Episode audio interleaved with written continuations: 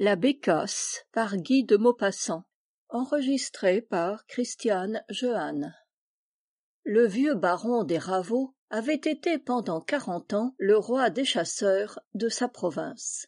Mais depuis cinq à six années une paralysie des jambes le clouait à son fauteuil. Et il ne pouvait plus que tirer des pigeons de la fenêtre de son salon ou du haut de son grand perron. Le reste du temps il lisait.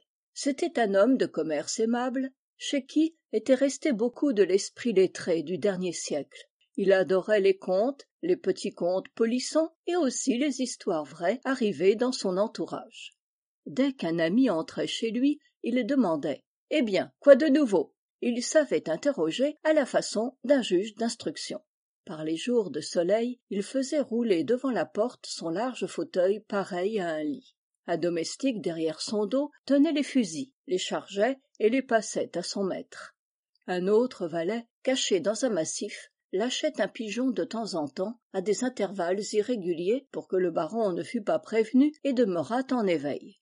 Et du matin au soir il tirait les oiseaux rapides se désolant quand il s'était laissé surprendre et riant aux larmes quand la bête tombait d'aplomb ou faisait quelque culbute inattendue et drôle il se tournait alors vers le garçon qui chargeait les armes et il demandait en suffoquant de gaieté y est-il celui-là joseph? As-tu vu comme il est descendu?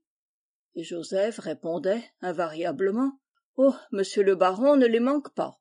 À l'automne au moment des chasses il invitait comme à l'ancien temps ses amis et il aimait entendre au loin les détonations. Il les comptait heureux quand elles se précipitaient et le soir il exigeait de chacun le récit fidèle de sa journée. Et on restait trois heures à table en racontant des coups de fusil.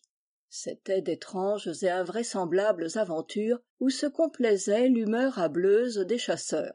Quelques-unes avaient fait date et revenaient régulièrement. L'histoire d'un lapin que le petit vicomte de bouril avait manqué dans son vestibule les faisait se tordre chaque année de la même façon. Toutes les cinq minutes un nouvel orateur prononçait j'entends bir bir une compagnie magnifique me part à dix pas. J'ajuste pif paf j'en vois tomber une pluie une vraie pluie il y en avait sept. Et tous étonnés mais réciproquement crédules s'extasiaient.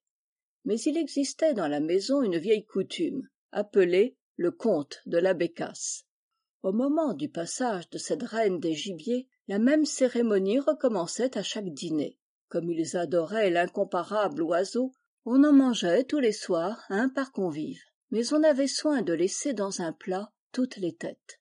Alors le baron officiant comme un évêque se faisait apporter sur une assiette un peu de graisse oignait avec soin les têtes précieuses en les tenant par le bout de la mince aiguille qui leur sert de bec.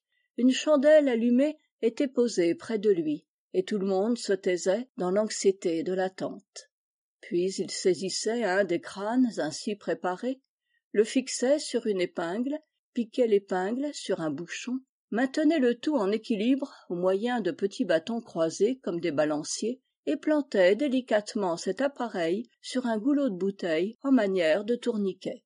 Tous les convives comptaient ensemble d'une voix forte une deux trois et le baron d'un coup de doigt faisait vivement pivoter ce joujou celui des invités que désignait en s'arrêtant le long bec pointu devenait maître de toutes les têtes régal exquis qui faisait loucher ses voisins.